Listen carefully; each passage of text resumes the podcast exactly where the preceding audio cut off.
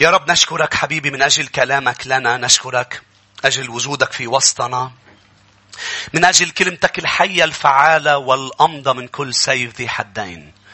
نشكرك يا رب لأنه أنت دائما ترسل كلمتك وتشفي قلوب ونفوس وتشكل أشخاص يا حبيبي وتجعل يا رب هيك تشكيلنا. إذ يوم بعد يوم نتغير قبل أن نلقاك على سحاب المجد. يا حبيبي العروس تتحضر فتكون عروس نقية بهية لا عيب فيها. والذي يجعلنا جاهزين أن تغسلنا. كما قال بولس لأهل أفسس تغسلنا بالكلمة بماء الكلمة. حبيبي كل اجتماع وكل مرة نجلس مع الكلمة حبيبي في محضرك في بي بيوتنا في غرفنا أنت تغسل أذهاننا. يا رب مشاعرنا إرادتنا بالكلمة. فيا رب نكون نفكر بطريقة ونشعر بطريقة. يا رب و...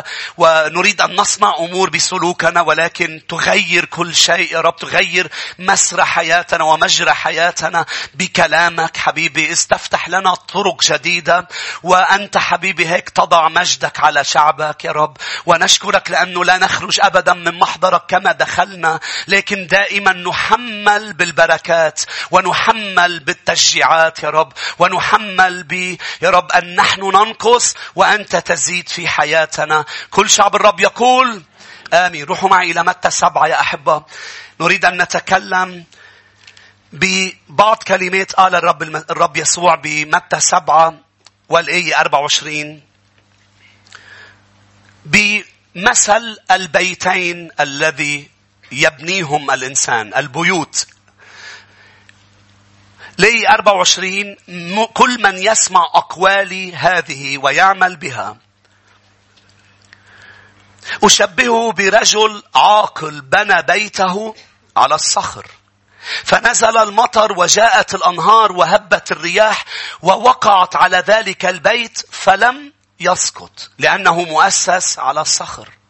وكل من يسمع أقوالي هذه ولا يعمل بها يشبه برجل جاهل بنى بيته على الرمل فنزل المطر وجاءت الأنهار وهبت الرياح وصدمت ذلك البيت فكان سقوطه عظيما إذ سقط. فلما أكمل يسوع هذه الأقوال بهتت الجموع من تعليمه لأنه كان يعلمهم كمن له سلطان وليس كال كتب يا أحبة قبل ما نتأمل بهذه الآيات. يا أحبة ونتعلم دروس مهمة. كأفراد مؤمنين نتبع الرب ككنيسة وحتى اليوم إذ نتذكر الأمهات. كأمهات يا أحبة لأنه الأم هي جزء من بناء عائلة من بناء بيت من بناء أطفال ومستقبل أطفال. آه، إذ نتأمل بدنا نحط هذا المقطع بسياقه اللي هو متى خمسة متى ستة متى سبعة. ما هو سياق الكلام؟ سياق الكلام هو بأنه المسيح يسوع كانوا يتبعونه جموع كثيرة. لما شاف أنه عدد الجموع عم بيكتر أخذ تلاميذه وتص تسلق معهم جبل ووعظ وكان هذه العظة على الجبل كانت تعليم للتلاميذ وليس عظة للخطاة.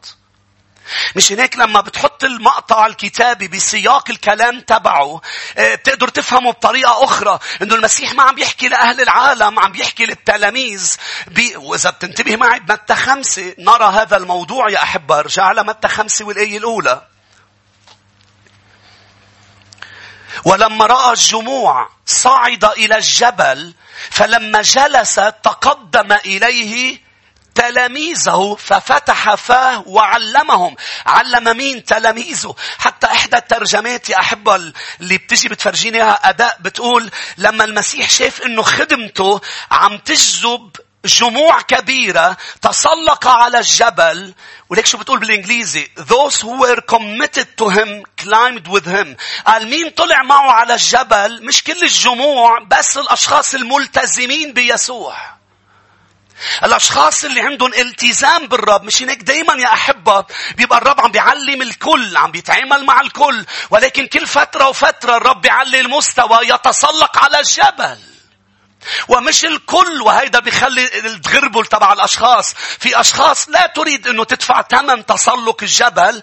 دايما دايما الرب لما كان بده ينقل اولاده لمستويات جديدة لم يطلب أن يقدم إسحاق بقلب وادي ولا بقلب سهل. قال له بتطلع على الجبل وتقدم إسحاق. دايما بده ياخذنا إلى مستوى جديد بذبيحة أعمق بتقدمه أكبر بالتزام أعمق. أنتم هون. وبتلاقي تغربل عم بيصير يا أحبة. وإذا أنت اليوم ما زلت مع الرب افرح لأنه رح ياخدك من جبل إلى جبل إلى جبل إلى جبل. فهذا هو السياق. ما هو السياق بأنه الرب عم بيعلم أنه هناك نوعين من التلاميذ بوسط أتباعي. مش عم بيحكي عن الجموع تلاميذه في نوعين. مش هيك ابتدأ يتكلم عن الطريقين. رجع حكي عن الشجرتين رجع حكي عن البيتين. الطريقين قال هناك طريق كربة وطريق واسعة بالترجمة هي نارو يعني آه، باليوناني حتى بتجي يا أحبة الطريق المحدودة آه، محدودة بحدود الطريق اللي مقيدة. ليك شو حلوة؟ لأنه في أشخاص بتقول لك أنا حر بالمسيح. نعم أنت حر بالمسيح مش من المسيح. أمين. فأنا بالطريق يسوع عم بيقول في تلاميذ عم بيمشوا بالطريق المقيدة مقيدة بماذا؟ بوصاياي اللي هن قيدوا أنفسهم بطاعتي. قيدوا بأنه هن لن يعيشوا. قيدوا أنفسهم بالنير اللي حطوه على ركاب النير أنا. يعني ما بيقدروا يروحوا مطرح ما هن بدهم لأنهم مربوطين مقيدين بالمسيح. ويوجد الطريق الواسعة يعني من دون حدود. يعني شخص عم بيعيش مع الرب تلميذ ولكن لا يطيع الوصايا. يعيش مثل ما هو بده. هناك نوعين من التلاميذ. أي نوع أنت بدك تكون يا أحبة؟ وبيرجع بيقول شجرتين. شجرة تعطي ثمرا جيدا وشجرة تعطي ثمرا رديئا. إنهم تلميذين. لكي نصل إلى البيتين يا أحبة لنتعلم دروس مهمة جدا ويبتدئ يتكلم عن بيتين. بيت مبني على الرمل وبيت مبني على الصخر. هاليلويا ماذا نتعلم من خلال مثل البيتين؟ نتعلم دروس مهمة أربع دروس كبيرة عن الحياة. رقم واحد يا شعب الرب. رقم واحد الرب عم بيعلم من خلال مثل البيتين بأنه كل إنسان على وجه الأرض وكل مؤمن وكل تلميذ يبني بيتا. كل البشر تبني بيتا. والدليل يا أحبة كلمة منزل وبيت في الكتاب ترمز إلى ثلاث أمور. ترمز إلى حياة الإنسان. خليني أقري لك آيات يا أحبة. روح معي إلى متى 12 43 حياة الإنسان ما في حدا ما عم بيبني حياته الخاصة. والرب يحكي عنك كإنسان إنك بيت من خلال لما حكي عن طرد الشياطين قال بيخرج الروح النجس ويقرر أن يعود إلى بيتي. ما هو بيته؟ الإنسان. فلما بتنبش على كلمة بيت في الكتاب المقدس تدرك بأنه هناك ثلاث أنواع من البيوت. متى 22 أم متى 12 الآية 43 44 إذ خرج الروح النجس من الإنسان يجتاز في أماكن ليس فيها ماء. يطلب راحة ولا يجد. ثم يقول أرجع إلى بيتي الذي خرجت منه. فيأتي ويجده فارغا مكنوسا مزينا. أنت وأنا عم نبني جميعنا عم نبني البيت الأول هو حياتنا. بحسب كلمة الرب أيضا كلمة بيت تعني عائلة الإنسان. مش هيك كل أب وكل أم عم بيبنوا عائلة. لاحظ شو بتقول الآية؟ ما تفتحها. تيموتاوس الأولى اكتبها عندك الآية أربعة من الإصحاح الثالث. تيموتاوس الأولى ثلاثة أربعة خمسة. قال عم بيحكي عن الشيوخ يدبر بيته. استعمل كلمة بيت حسنا. له أولاد في الخضوع بكل وقار. إنما إن كان الأحد لا يعرف أن يدبر بيته كيف يعتني بكنيسة الله. إذا أنا اليوم بدي استخدمك وبدي أجعلك خادم إنك تكون من المدبرين الشيوخ في الكنيسة بدي شوف إذا قادر تكون عم بتدبر بيتك أولا. البيت هو بناء العائلة. رقم ثلاثة يا شعب الرب البيت يحكي بالكتاب عن كنيسة الرب. اللي أنا والخدام وأنت كمؤمن عضو بجسد المسيح عم نبني ملكوته عم نبني الكنيسة من خلال طبعا الرب هو الذي يبنيها من خلالنا. بطرس الأولى الإصحاح اثنين والأي خمسة ستة. بيقول كنتم أنتم أيضا مبنيين كحجارة روحية بيتا. لاحظ مبنيين. أنتم بناء. أنتم حجارة روحية بيتا. روحيا كهنوتا مقدسا لتقديم ذبائح روحية مقبولة عند الله بيسوع المسيح. نحن نبني. فإذا أنت عم تبني بيت الكل عم يبني بيت. إن كان يا أحبة آه، آه، اسمعني. إن كان حياتك إن كان بيتك إن كان مجتمع إن كان شركة إن كان كنيسة شو ما كنا عم نبني احذر وابني بانتباه. رقم واحد الرب عم بيتكلم عن الكل يبني ولازم يبني بانتباه. خلينا نقرأ كورنثوس قبل ما ننتقل للعنوان الثاني. كورنثوس الأولى لصح ثلاثة يا شعب الرب. لأنك عم تبني بناء عليك أن تحذر. أنت مش عم تعمل ساندويش. انت هون. سامعوا هالتعبير الحياة ساندويش. الحياة مش ساندويش. الحياة بيت. انت عم تبنيه ورح نشوف بأنه في أنهار تأتي في مياه تأتي في رياح تأتي في أمطار تأتي.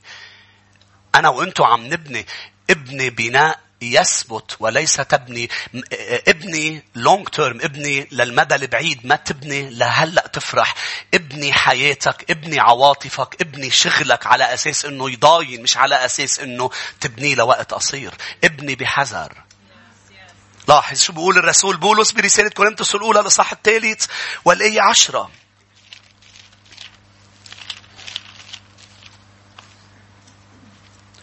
حسب نعمة الله لاحظ المعطاة لي كبناء حكيم.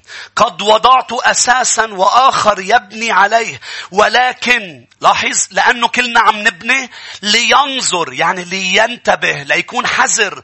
كل واحد كيف يبني عليه؟ أنه لا يستطيع أحد أن يضع أساسا آخر غير الذي وضع الذي هو يسوع المسيح. لكن إن كان أحد يبني على هذا الأساس ذهبا فضة حجارة كريمة خشبا عشبا قشا فعمل كل واحد سيصير ظاهرا لأن اليوم سيبينه لأنه بنار يستعلن وستمتحن النار عمل كل واحد كما هو.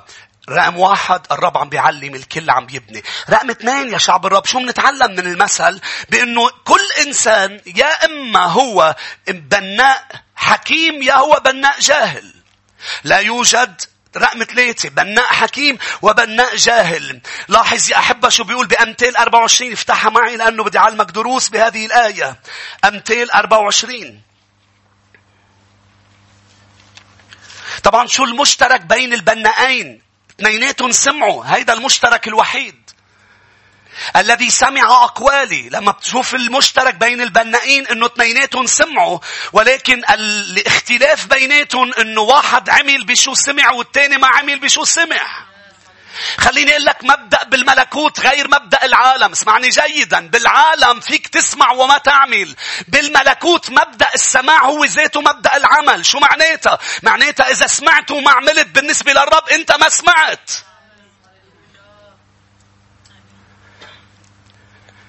لا مش هيك سميه غباء جهل لأنه مش معقول تسمع وما تعمل لأنه إذا سمعت أنت عارف أنه اللي عم تسمع هو لخيرك وهو الحكمة السماوية ولا تعمل بها فتعتبر أنت جاهل لم تسمع أصلاً. فالمشترك بين الاثنين بين الحكيم والجاهل بين التلاميذ. شخص عم بيعمل وشخص مش عم بيعمل. لاحظ شو بتقول أمثال 24 يا شعب الرب والآية 3 و4 بالحكمة يبني أم يبنى البيت؟ أمثال 24 والآية 3 4 بالفهم يثبت. بالمعرفة تمتلئ المخادع من كل ثروة كريمة نفيسة. ما بعرف إذا انتبهت معي لثلاث كلمات مفاتيح في بناء البيت. شو هن هذه الكلمات؟ المعرفة، الفهم، عم برجع لورا، منبلش من ورا لقدام. المعرفة، الفهم، والحكمة. شو بتعني المعرفة؟ خليكم معي أرجوكم. المعرفة بتعني مشاهدة وملاحظة الحقائق. إذا بتعمل بحث عن شو معنات كلمة knowledge معرفة. أن تشاهد وتلاحظ الحقائق.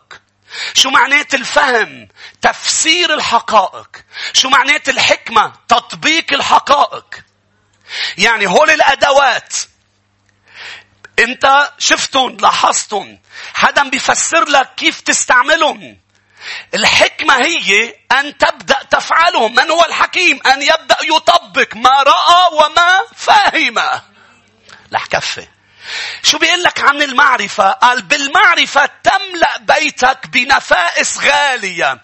كل ما عرفت حقائق عن المسيح وعن كلمته كل ما مليت حياتك بالغنى ليس الذهب والفضة الحقائق الكتابية كلمة الرب أغلى من الذهب فإذا مخبى ذهب مخبى فضة مخبى مال خبأت كلامك في قلبي لأنه أغلى من الذهب لا تستهتر بكلمة الرب اللي انت عم تسمعه في بيت الرب واللي عم تقراه ببيتك إنه أغلى ما في حياتك كلمة الرب. فعم بيقول بالمعرفة ما تسد أذنيك عن المعرفة. تعلم كلمة الرب تأمل بها لأنك ستنجح بكل ما تفعل. قال له يا يشوع اخدك إلى أرض تفيض لبن وعسل بس اسمعني ليس اللبن والعسل هو الغالي بل احرص أن تسمع لأقوال الكتاب.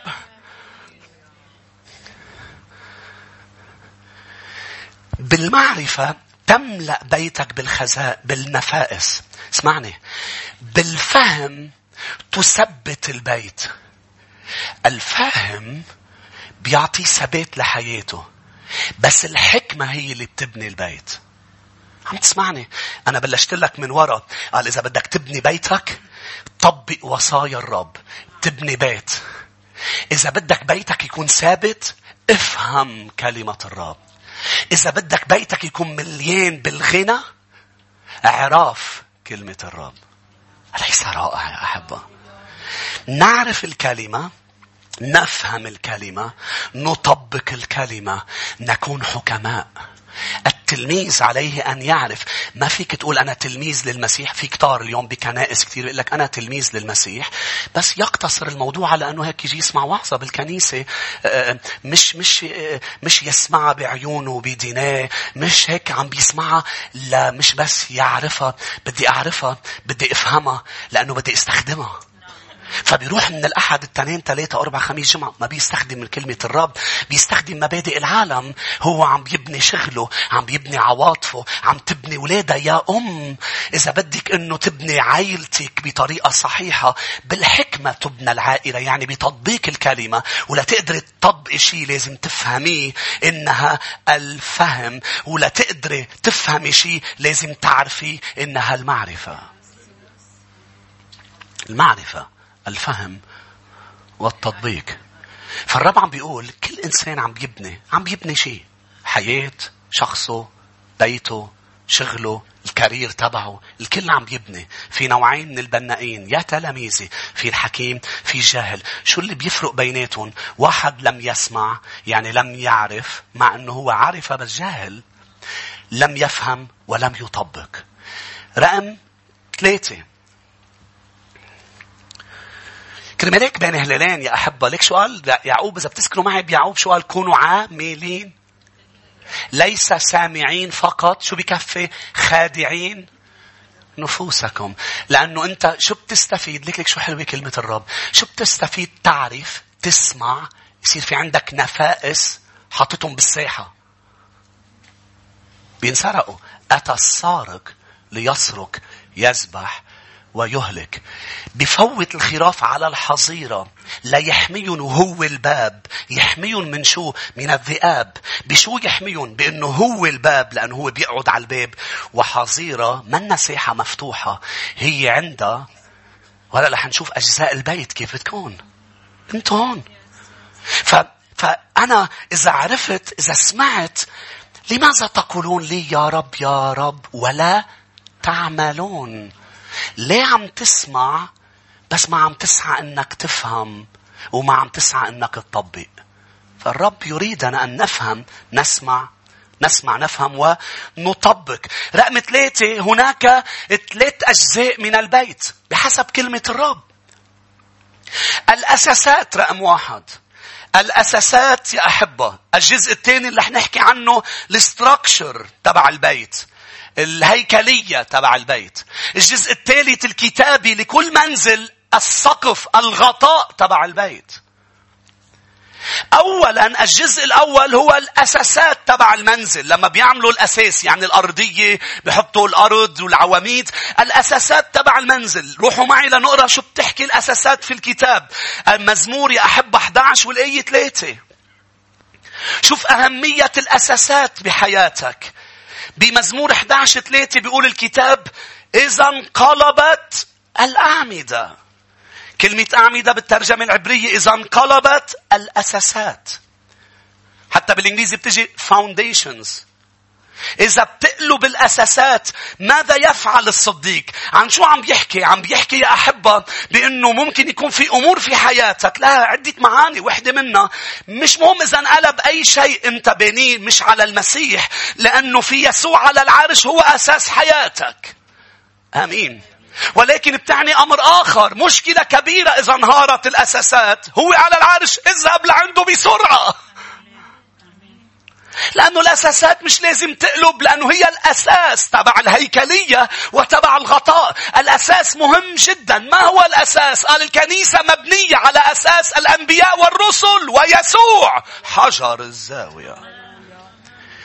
خلونا نحكي شو بتعني هذه الآية لنفهم بحياتنا ببيتنا الروحي شو هي الأساسات.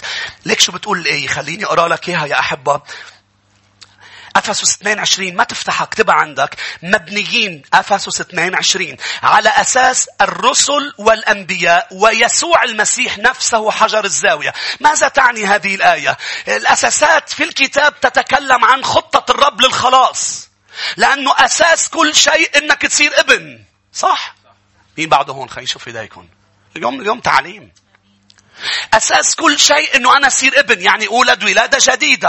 أه، أه، شو بينفع أنك تبني هيكلية وأنك تبني غطاء وما في أساسات؟ ما هي الأساسات؟ الأساسات هي الحجر الأساسي. هو يسوع يعني ما فعل يسوع يعني الإنجيل. مات دفن وقام. طب مين علمني كيف طبق هول الأساسات؟ لأنه المعرفة الفهم والتطبيق. الرسل والأنبياء ليس أشخاص آخرين. ليقولوا لي كيف مخلص الكتاب.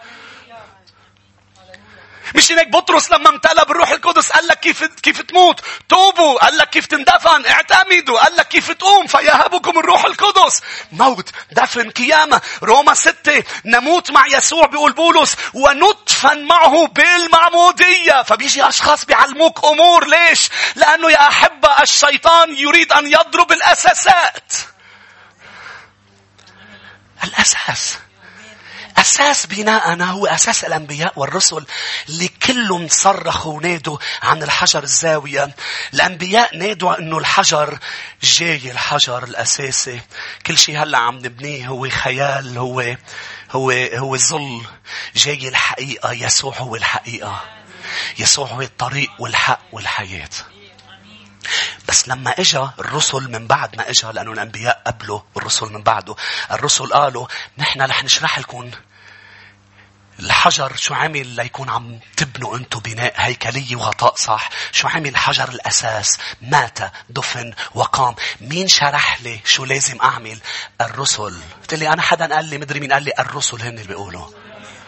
لأنه أنا مش مبني على أساس الطائفة الفلانية والطائفة الفلانية ورجل الدين فلان. أنا مبني على أساس الأنبياء والرسل. هاليلويا فالجزء الأول من البيت هي الأساسات. ما هو الجزء الثاني من البيت؟ الستراكتشر تبع بيت. من بعد ما يحطوا الأساسات بشو ببلشوا يطلعوا بالهيكلية. مش هيك يا شعب الرب؟ خلونا نقرأ عن الهيكلية في الكتاب يا أحبة بأماكن كثيرة. لكن وين منشوف الهيكلية؟ يعني البنية منشوفها بمكانين بالعهد القديم. بفلك نوح. الهيكلية اسمعني اسمعني. مش بس الخلاص مش بس الأساسات هي الخلاص. الهيكلية تتكلم عن لما الرب قال له لنوح وقال له لموسى يبني خيمة الاجتماع ولا نوح يبني الفلك الكتاب بيستخدم نفس التعابير اللي هي ال pattern divine pattern يعني التعليمات السماوية تنعمل بدقة ما فيك يا نوح ما فيك يا موسى. وهلا رح لك ليش؟ لأنه حكمة الرب رائعة. ما فيك تعمل الفلك ولا فيك تعمل ال ال خيمة مثل ما أنت بدك. الهيكلية تبعها أنا بقول لك بالضبط كيف تعملها. والرب تدخل بالصورة وقال له بتعمل كما رأيت كما أريتك على الجبل. فإلى ماذا ترمز الهيكلية إلى وصايا وتعليمات الرب بالضبط يعني أنا بقول لك شو لون البرادة؟ أنا بقول لك شو نوعية خشب الفلك؟ أنا بقول لك شو بشو بتطلي للفلك أنا بقول لك قياساته للفلك. أنا اللي بوسع أنا اللي بضيق أنا اللي بحد. هللويا. أنا اللي بطلق. أنا وصاياي. فبعد الأساسات بعد الخلاص على التلميذ أن يعيش بطاعة لوصايا الرب حذافيريا كما السماء تريد. وهو لم يعطيني فقط خطة الخلاص هو أعطاني كتب في الكتاب المقدس. من تكوين إلى رؤية لكي يريدني أنا كتلميذ أن أنضج بالوصايا أن أنمو يوم بعد يوم بالطاعة.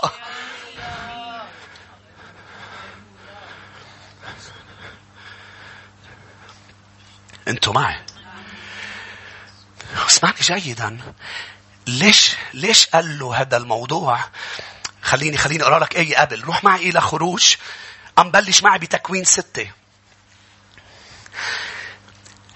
ليش الهيكلية لازم تكون الرب؟ ليه لازم نطيع وصاياه؟ ليه قال له بتعمله للفلك هيك؟ ليه قال له, قال له بتعمل الخيمة هيك؟ بتعرف ليش؟ لأنه الفلك لازم يصمد بوجه الفيضان لمدة 40 يوم.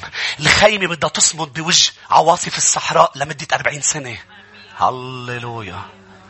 شو هالكتاب الرائع. أنا عم بقراهن. أربعين. أربعين. رقم أربعين في الكتاب هو رقم التجربة والامتحان. الرب سيمتحنك هنا على الأرض قبل ما تطلع تتلاقى معه. هل ستعيش في وصاياه؟ قال لهم بتسنية أجاعكم ثم أطعمكم وأزلكم لكي يعلم ما في قلوبكم. هل ستطيعون وصاياه؟ إذا بتعمل بوصاياه الرياح بالصحراء وهلأ جايين على آخر نقطة لندرسها اللي هن ثلاثة تيست ثلاثة امتحانات بيمتحن فيهم البيت. الأمطار الأنهار الرياح مش صدفة المسيح استخدم هول الثلاثه بعدكم معي؟ كله مستيقظ؟ مين عم يتعلم دروس؟ مين بده يكون بناء حكيم؟ ما فيك تقول لي أنا ما بدي ابني أسيس. ما فيك. كل حدا عم يبني تقول لي لا لا أنا أصلا أنا كسول. ما في شيء ثالث في بناء جاهل في بناء حكيم. إذا كسول عم تبني بجهل يعني. ليه؟ لأنه الكسول ما بده يعرف. بدك تعرف. لا تفهم بديك تسمع هذه العظة مرات ومرات ومرات ومرات لأنه مهمة جدا. طبعا أنا ما ما حكيت عن يشوع اليوم لأنه إحنا عم ننهي المؤتمر. آمين. أنا أنا عم صلي اليوم الصبح وعم امبارح بالليل وعم بحضر. قلت له للرب بنخليها لآب آمن فقط؟ قد ما فرح قلبي بإعلانات الرب قال لي إياها.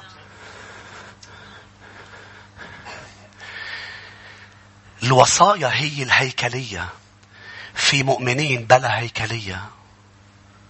أنتوا معي؟ لك أنا خلصت من 15 سنة. خلصت. عريان. ما في هيكلية. واثنيناتهم شو اللي بيخلي فلك يصمد أربعين يوم بالفيضان لولا حكمة السماء هي اللي بنيته؟ شو اللي بيخلي حياتك تضل صامدة بفيضانات في هذه الأرض لولا حكمة السماء هي اللي عم تبنيك؟ يا أسيس سقطت ناحية بحياتي. مش لازم تسقط إذا مبنية على الباترن السماء ما بعرف التعليمات بالضبط السماوية. بالضبط يا أحبة. تخيلوا بالخيمة. قال له قد بينزل المسمار بالأرض وقال بيخلي قسم منه برات الأرض. كيف يعمل نوعية القماش. شو هالرب الرائع. الخيمة ما تخزقت وما انقبعت من محلها أربعين سنة. كانوا هن يفكوها وينقلوها بس قد ما قوية عواصف رملية بالصحراء معروفة بالعواصف الرملية وبالفيضان ما في شيء صمد بوجه الفيضان ما عدا الشيء الوحيد اللي بس الرب بنيه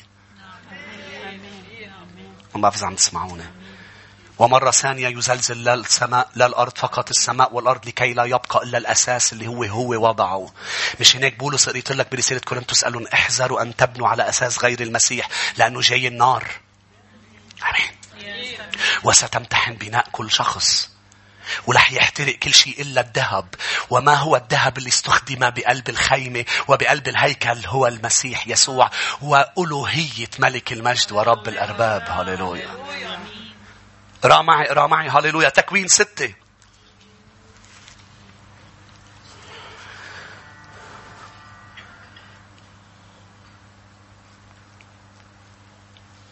الآية 15 16 وهكذا تصنعوا قول على صوت عالي هكذا تصنعوا كل شيء عم تبنيه روح لعنده قل له كيف أصنعه؟ ليه؟ لأنه أربعين سنة وأربعين يوم تختبر الهيكلية. يعني أنا اليوم سأصمد بسبب أني ضمن وصايا الرب. هللويا. هكذا تصنعوا 300 ذراع يكون طول الفلك. وخمسين ذراع عرضه. فيك فيك هندسيا تتفلسف على الرب بس إذا 300 طوله و50 عرضه بيصمد. 300 وإنش ما بيصمد. الرب قال هالقد تعليمات دقيقة. ثلاثين ذراع ارتفاعه تصنع قوة للفلك وتكمله إلى حد ذراع من فوق وتضع باب الفلك في جانبه. مساكن سفلية ومتوسطة وعلوية تجعله. خروج بسرعة 25 يا أحبة. بيحكي عن الخيمة. الآية 8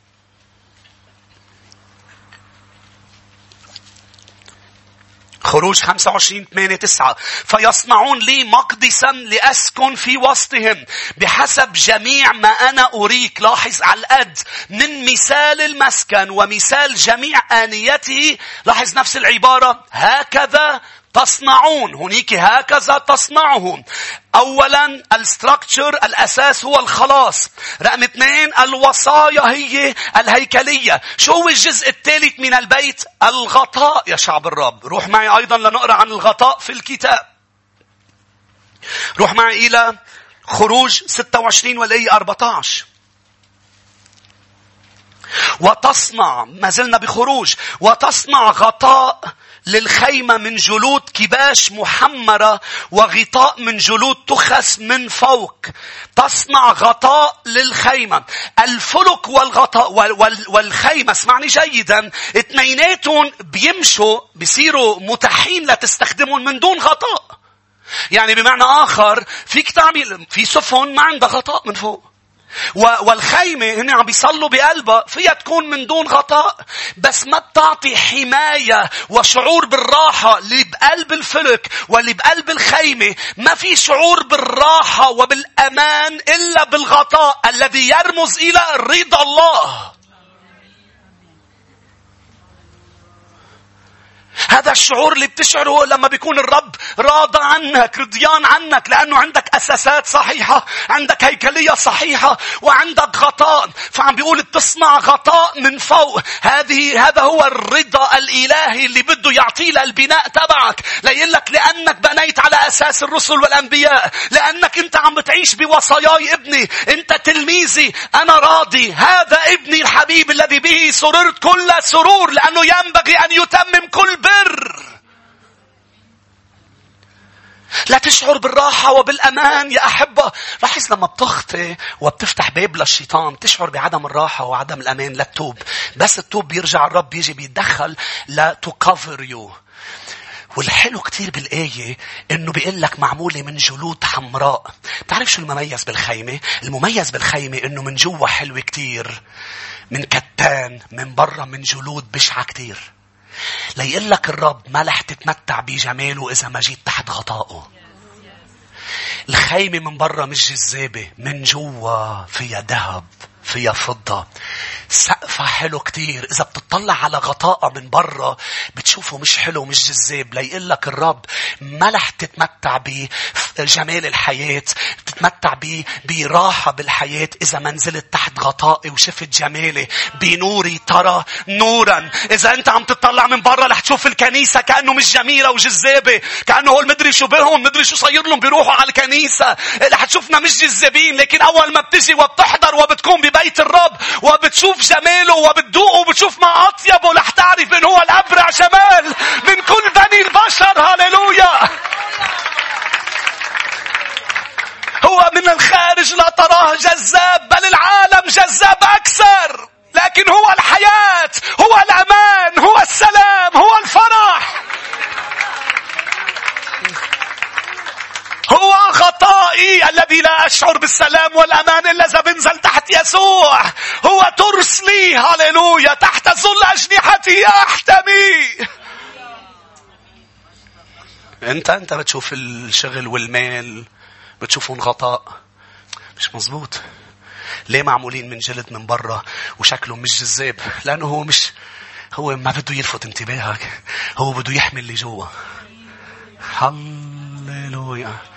هو ما بده يمتع اللي برا بده يمتع اللي جوا. هو بده اللي بيدوقوا يشوفوا شو طيب. مش المتكبرين. مش اللي سنوب أنا أروح عليك معه. أنا أروح ليش شو شايف فينا نحن؟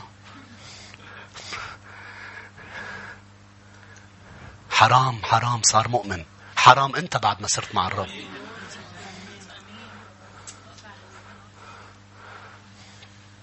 حرام انلطش ذهنه. نحن زعلنا اللي ما تخليني أحكي حكي كبير. عم تسمعني؟ مش مع ميشيل عم بحكي مع الكاميرا.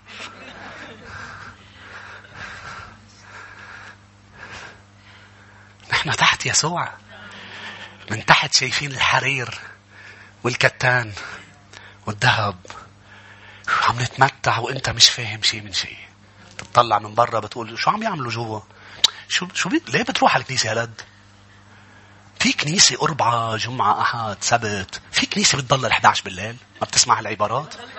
ما أنت لحقت فتت. أنا بس خلص الاجتماع بيقولوا لي ليش خلصت بكير؟ هو مش بكير.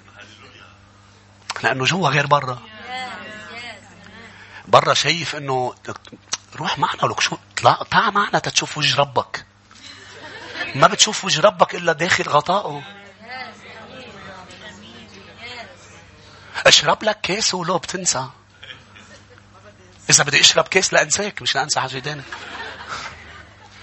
بلش تحكي حكي كبير.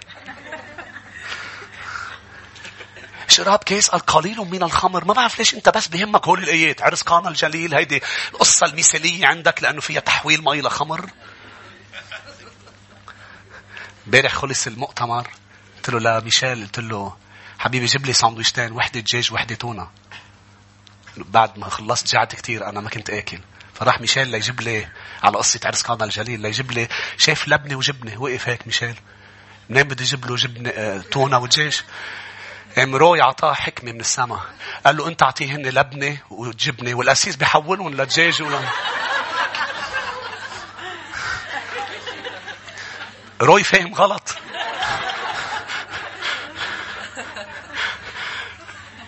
حبيبي روي المعرفة الفهم و...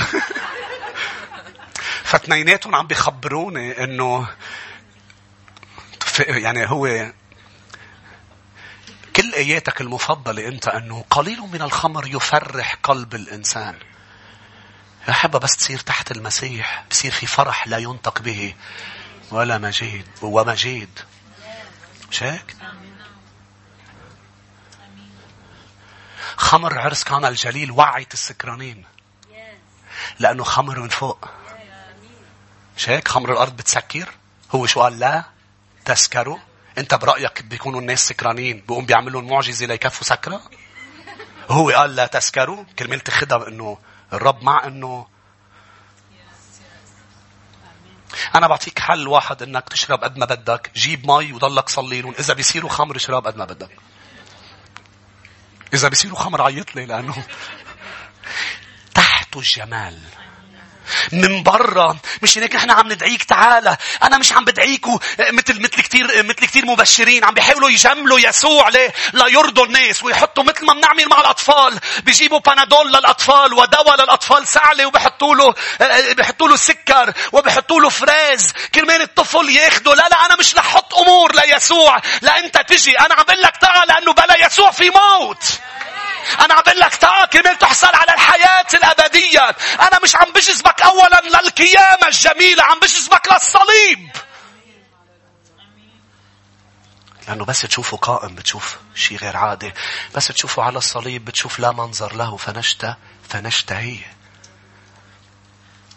عشان هيك رح ضلني بشرك وإقول لك توب.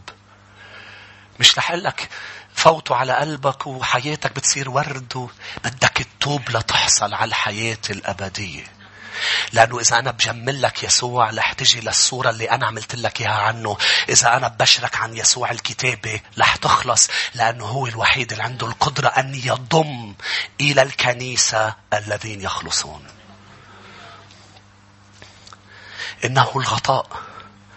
الغطاء الغطاء الغطاء الغطاء اللي شو بيأثر إذا أجت رياح؟ مهم تضل structure فيه؟ لا بيأثر إنه اللي جوا ما بيحسوا بالأمان إذا مش بالغطاء. رقم ثلاثة الأربعة العنوان الأخير. درسنا العنوان الأول من خلال القصة بأنه الكل عم بيبني. العنوان الثاني يا بناء حكيم يا بناء جاهل. وقلنا شو الفرق؟ العنوان الثالث شو أجزاء البيت؟ structure الخلاص الهيكلية اللي هي الوصايا وطاعة الوصايا الغطاء اللي هو الفيفر تبع الرب الرضا تبع الرب. رقم أربعة المسيح قال في ثلاث اختبارات للبيت. خلونا نحكي عنهم يا أحبة بترتيب الاستراكشر ترتيب الأساسات وترتيب آه، يعني الهيكلية والغطاء. رقم واحد ما هي الاختبارات اللي يختبر بها البيت؟ رقم واحد الأنهار. جاءت الأنهار. بالترجمة الإنجليزية floods يعني أنهار جارفة. روح معي إلى إشعياء 59 لنشوف الأنهار لماذا ترمز في الكتاب. لأنه نعلم الكتاب بالكتاب. إشعياء 59 اسمعني اسمعني ليك شو حلو الرب. الأنهار شو شو بتجي تختبر الأساسات. مش هيك؟ الأمطار شو بتختبر الكفر الغطاء. الرياح شو بتختبر الهيكلية. عشان هيك هو أعطاك ثلاث اختبارات لكل جزء بالبيت.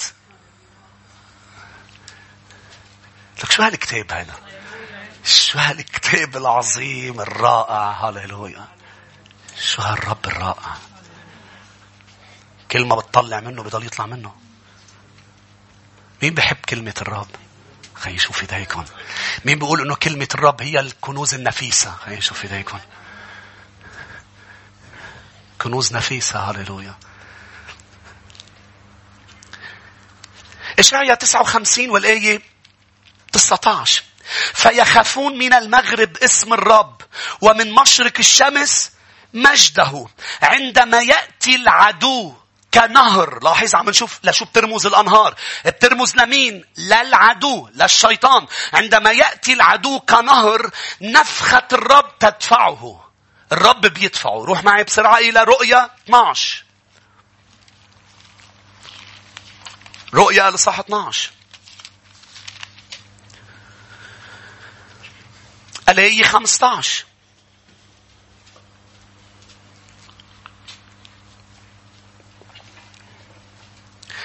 وأنها مسألة وقت مش مسألة إذا ستأتي هول الاختبارات الثلاثة. هول دايما بيجوا. الرب بيسمح فيهم ليختبر البيت. أمين. مش لكي قصده أن يدمروا لا قصده قبل ما يرجع إذا تدمر توعى وتبني على الصخر. وإذا اهتزت الأساسات تعرف أنه في شيء زيادة على أساس المسيح والرسل والأنبياء. وأنا بالتعليم الكتابي بدي هز لك أساساتك. ومين اللي بيحارب بكل شراسة اللي عم بيحطوا أساسات صحيحة الشيطان بذاته. مش هناك الاضطهاد بيكون أكبر شيء على رجالاته على الكنايس اللي عم بتعلم خطة الخلاص الكتابية. لأنه اسمعني قلت لك الأنهار تضرب الأساسات صح؟ مين الأنهار هلأ بدنا نقرأ برؤية كمان هو العدو الشيطان الشيطان بيحاول كل قدرته إنه يحاربك بقسوة وشراسة بيقول لك ابني هيكلية اعمل غطاء حس برضا حس بمشاعر حلوة أه، أه، ولعب الروح اعمل اللي بدك إياه بس ما يخليك تحط أساسات صح لأنه إذا بلا أساسات صح رح ينزل البناء وما هي الأساسات؟ موت، دفن، قيامة. رح ضلني أقولها لهز أساسات كتار ليست كتابية. مش هيك تسمع أشخاص بيقول لك ما تروح لعند هول لأنه بيقولوا المعمودية بتخلص. نحن بنقول المعمودية بتخلص نحن بنقول خطة الخلاص هي موت. اندفن هي خطة بيعطيك روحه. إيه نعم هي جزء من خطة الخلاص. واللي قال لك غير هيك لأنه بده إياك ما تحط أساسات تبني من دون أساسات. بس أنا بقول لك يا مؤمن وين ما كنت يا تلميذ لأنه نوعين من التلاميذ. الأنهار جاية. الأنهار جاية. وإذا منك ميت مع يسوع. ومدفون مع يسوع. وقائم مع المسيح. لن تصمت في وجه الأنهار. أمين. هللويا. انت شايف شو حلو تموت مع يسوع. ستراكشر ثلاث خطوات. تندفن. معمودية الروح. الفيفر. أنا بحبكم فيغمرنا بالروح القدس. رضا الرب. إيش رائع الرب. هللويا. لاحظ لاحظ. ألقت الحية. رؤية 12 15 من فمها وراء المرأة ماء كنهر. لتج... لتجعلها تحمل بالنهر. مين اللي ألقت نهر من فمها؟ الحية. فالأنهار ترمز للعدو. اللي بيحارب ليستهدف الأساسات يا أحبة. رقم اثنين قال الرب يسوع اللي بيجربه بيمتحنه للبيت هو الرب بيسمح برياح. ليه؟ لأنه بتهب الرياح لتمتحن مش الأساسات لتمتحن الهيكلية تبع المنزل. اقرا معي أفسس أربعة يا شعب الرب. أفسس أربعة أربعة عشر. يا ريت بنفتح افسس الاصحاح الرابع.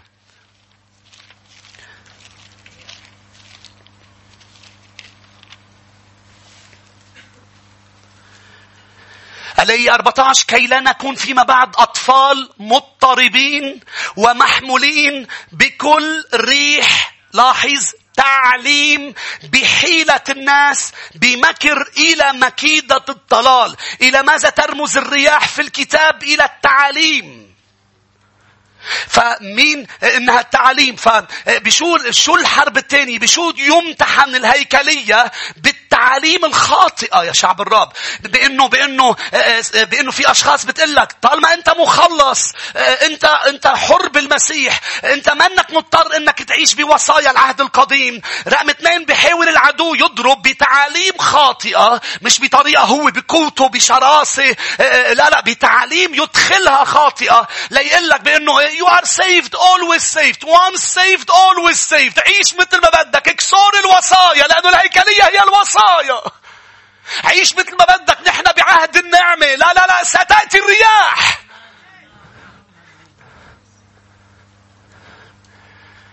وإذا أنت مبني إذا عم تبني الهيكلية مش على تعليم الكتاب مش على وصايا الكتاب. أنت ما بدك هيكلية قوية أنت ما بدك كنيسة قوية. ما ما بدك إذا ما بدك كنيسة قوية يعني مش رح يطلع بيتك قوي ولا حياتك قوية لأنه الرب قال أنا أبني كنيستي ويسوع قال أنا رح أبنيها قوية لدرجة أبواب الجحيم لن تقوى عليها. فلما بتروح إلى بيت الرب لا تشوف كنيسة قوية لا تسمع كلمة الرب الحية ليس لكي تتشجع أم تتسلى. أنا هنا و... ونحن نرنم ونحن نعظ. لسنا لنسليك بل لكي نتكلم تعاليم الرب ووصايا الكتاب لك. عليك أن تنضج يا مؤمن إنه النضوج بعد الخلاص.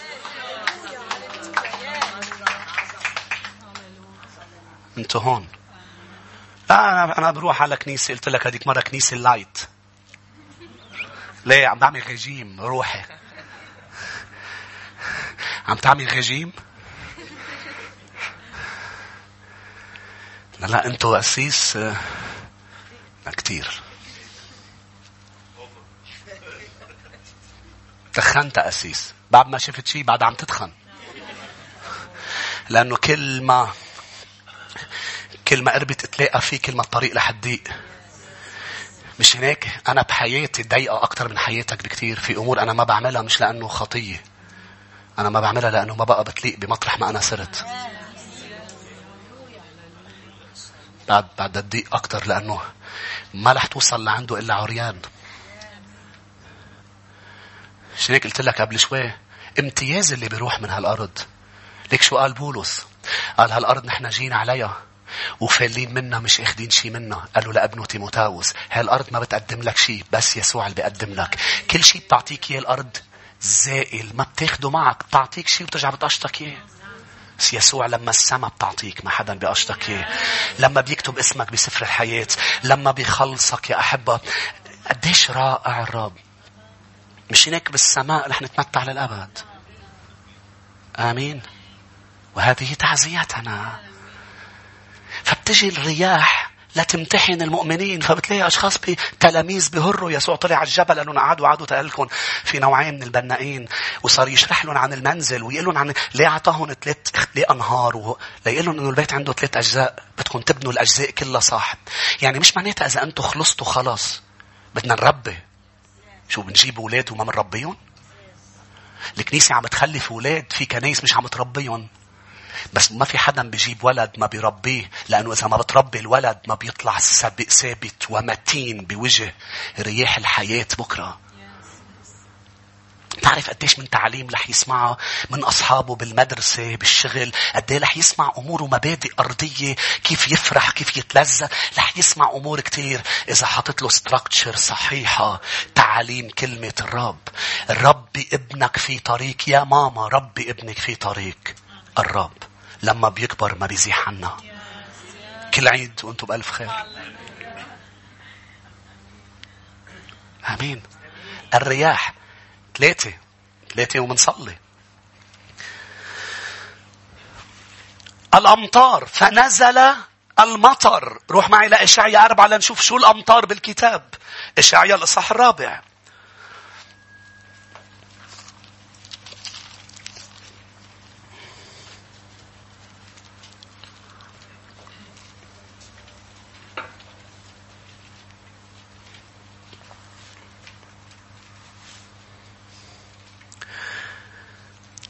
ستة يا أحبة.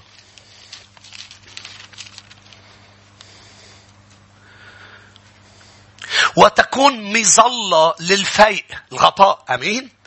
نهارا من الحار لاحظ. ولملجأ ولمخبأ من السيل ومن ال مطر.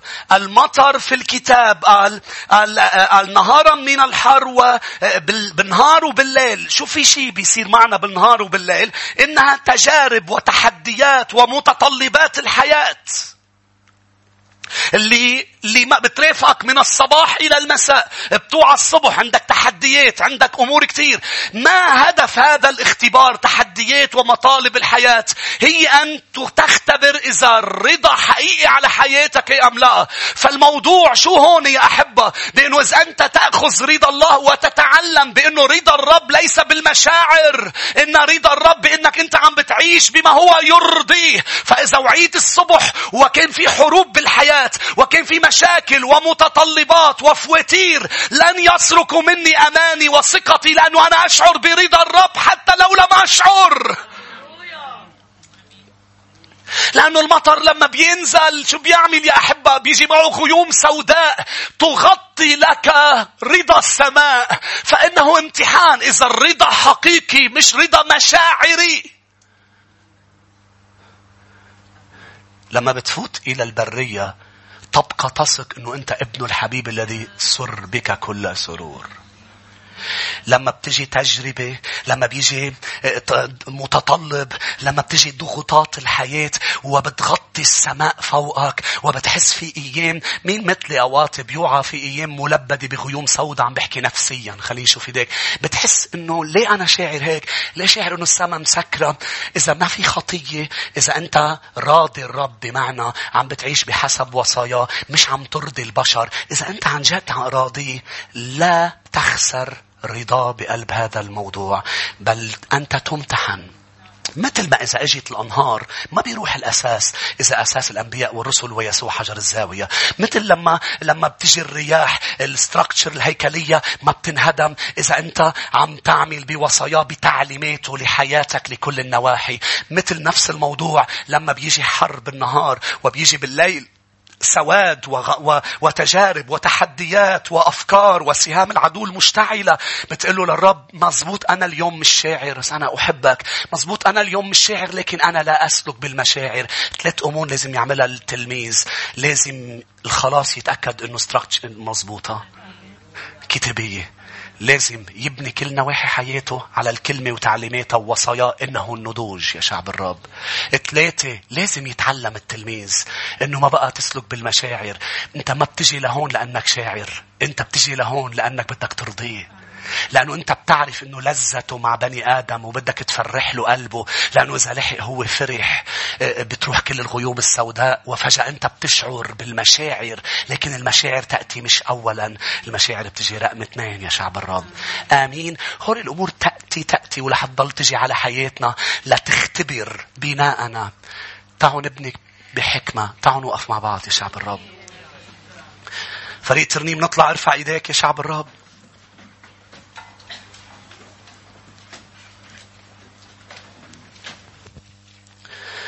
الفرق بين الحكيم والجاهل. هن ثلاث أمور. أساسات صحيحة كتابية. أن تولد ولادة جديدة. رقم اثنين اثنيناتهم تلاميذ. رقم اثنين هيكلية صحيحة. العيش بالوصايا. رقم ثلاثة غطاء صحيح. رضا الرب إذا غطاءك رضا بشر أنت بمشكلة. شو يعني؟ يعني أنت بتشعر منيح إذا فلان راضي عنك. إن أرضت طرق إنسان الرب يجعل أعدائه يسالمونه. رضا الرب.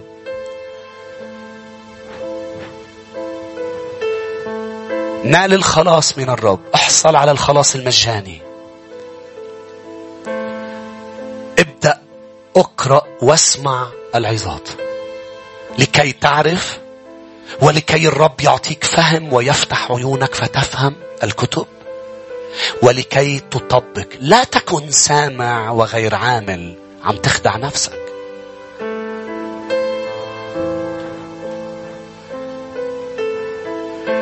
وثلاثة تخلص من الخوف من البشر. لا تخاف من البشر ولا تخاف من الظروف لا تخاف من الأمطار. مش هي سبب سقوطك سبب سقوطك بيت مبني على الرمل. حاجة تحط حق على الأنهار وعلى يا حبا الشيطان ما بيقدر لك إذا بنائك مبني على الصخر. قال تأتي الأنهار ما بتقدر له للبيت لأنه أساساته حقيقية. الشيطان ما بيقدر قال بنفخة فمه الرب بيوقف النار بيردع كل شيء عنك لأنه مبني أنت على المسيح يسوع. وعلى تعليم الأنبياء والرسل. كانوا يداومون كل يوم على تعليم الأنبياء والرسل.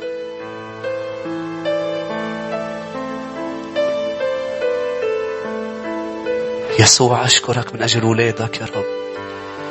اليوم أخذتنا إلى الجبل معك لكي تعلمنا عن أهمية أنه نكون شجرة تعطي ثمرا جيدا لأنه من ثمارهم. تعرفونهم. بشكرك لأنه أنت يا رب أخذتنا على الجبل في هذا الوقت لكي تعلمنا عن الطريقين بأنه ما نمشي بطريق رحبة يا رب. ما فيها واسعة ما فيها قواعد ما فيها حدود بل نمشي في طريق كربة ضيقة لأنه اللي عم بيحدها وعم بيحط لها حدود تعليماتك ووصاياك. وصلي يا رب لكل رجل وامرأة لكل أحد في الكنيسة اليوم أن يبني على الصخر وليس على الرمل أن يكون حكيم في بناء حياته في بناء بيته في بناء عمله في بناء عواطفه في بناء يا رب. ونحن كمؤمنين كرجالاتك ونسائك كخدامك أعطنا حكمة لكي نبني ملكوتك بحسب تعليماتك. لأنه لابد أن تأتي الاختبارات الثلاثة لابد لكي تمتحن أساساتنا وهيكليتنا وغطاء بناءنا. نشكرك حبيبي نشكرك لأنه يصمد البناء لا يسقط سقوط عظيم. قل له يا رب أشكرك لأنه أنا أريد بناء يصمد باسم يسوع. هللويا. تعالوا نعبد رافعين إيدينا جميعا. ارفع قلبك نحو الرب واعبدوا معي يا يا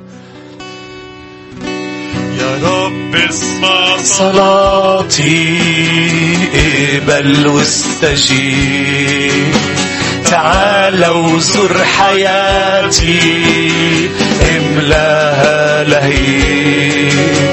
يا رب اسمع صلاتي اقبل واستجيب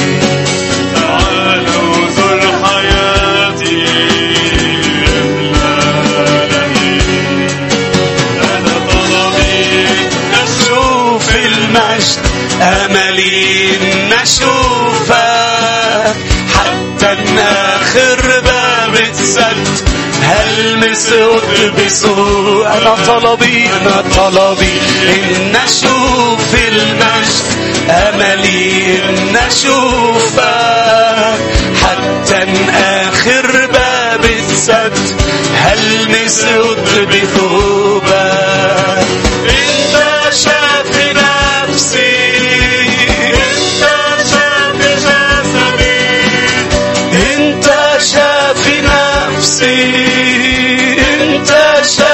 جسدي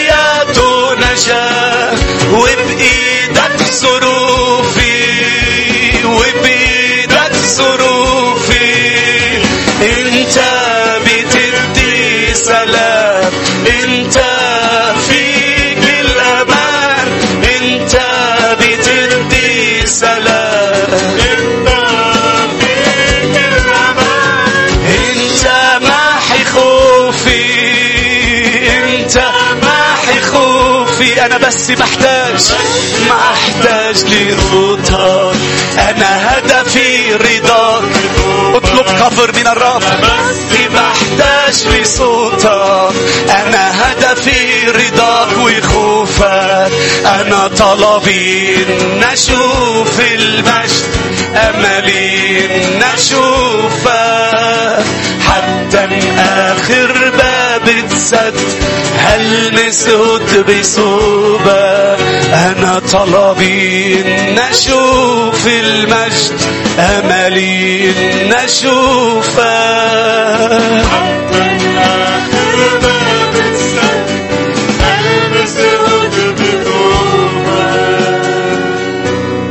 أحبة نريد أن نشترك في مائدة الرب لكي نتذكر ولا ننسى بأنه هو الحجر الذي رفضه البناؤون.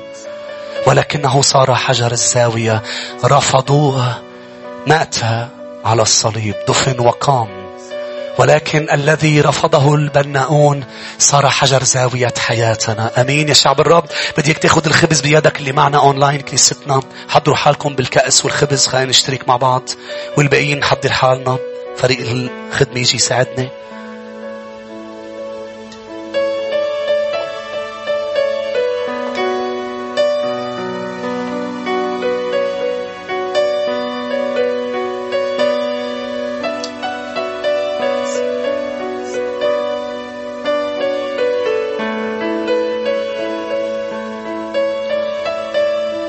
تعالوا نحن وهيك منتظرين رنم هذا حبيبي؟ هذا خليلي يا بنات أورشليم هللويا. مجدا ليسوع. هذا حبيبي هذا خليلي يا بنات أورشليم. فتى كالأرز حلق حلاوة كله مشتهيات هذا حبيبي هذا خليلي يا بنات أورشليم. فتى كالأرز حلق حلاوة كله مشتهيات عيناه كالحمام عند مجاري المياه. مغسولة باللبن ينظر إلي ويسبيني. هذا حبيبي هذا خليلي يا بنات أورشليم. فتى كالأرز حلق حلاوة كله مشتهيات. لأني تسلمت من الرب ما سلمتكم أيضا. أن الرب يسوع في الليلة التي أسلم فيها أخذ خبز شكر وكسر الخبز وقال هذا جسدي المكسور لأجلكم اصنعوا هذا كلما أكلتم لذكري. خلينا ناخذ جسد الرب شاكرين.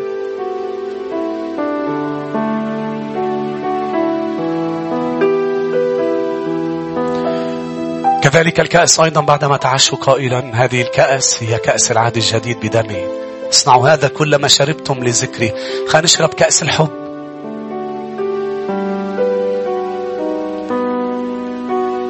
حط الكأس على جنب يا أحبة واشكر الرب معي. قل يا رب أنا شاكر على كل نقطة دم سفكتها من أجلي. أنا شاكر لأنك أعطيتني أساس صحيح وهيكلية وغطاء. أمنت لي كل شيء لكي أشعر بأمان وليس أمان عادي بل أمان أبدي. وأشعر بفرح أبدي وراحة أبدية. وأشعر يا رب بأني بأني صامت في وجه كل تحديات وكل حروب الشيطان وكل تعاليم وكل أمور ليس منك. أباركك وأعظمك. كم شخص شاكر يا أحبة؟ بدي أطلب من الكل يقعدوا بس الأمهات يضلوا واقفين تنصلي لكم. هللويا هللويا مجدا ليسوع. مجدا مجدا. اطلب من ميشا. وين ميشا؟ تعي بس صلي لهم. أعطيك الميكروفون تصلي لهم. هللويا مجدا مجدا ليسوع. يا رب أنا بعظم اسمك القدوس يا رب حضورك بوسطنا أنت إله عظيم. أنت إله رائع يا رب.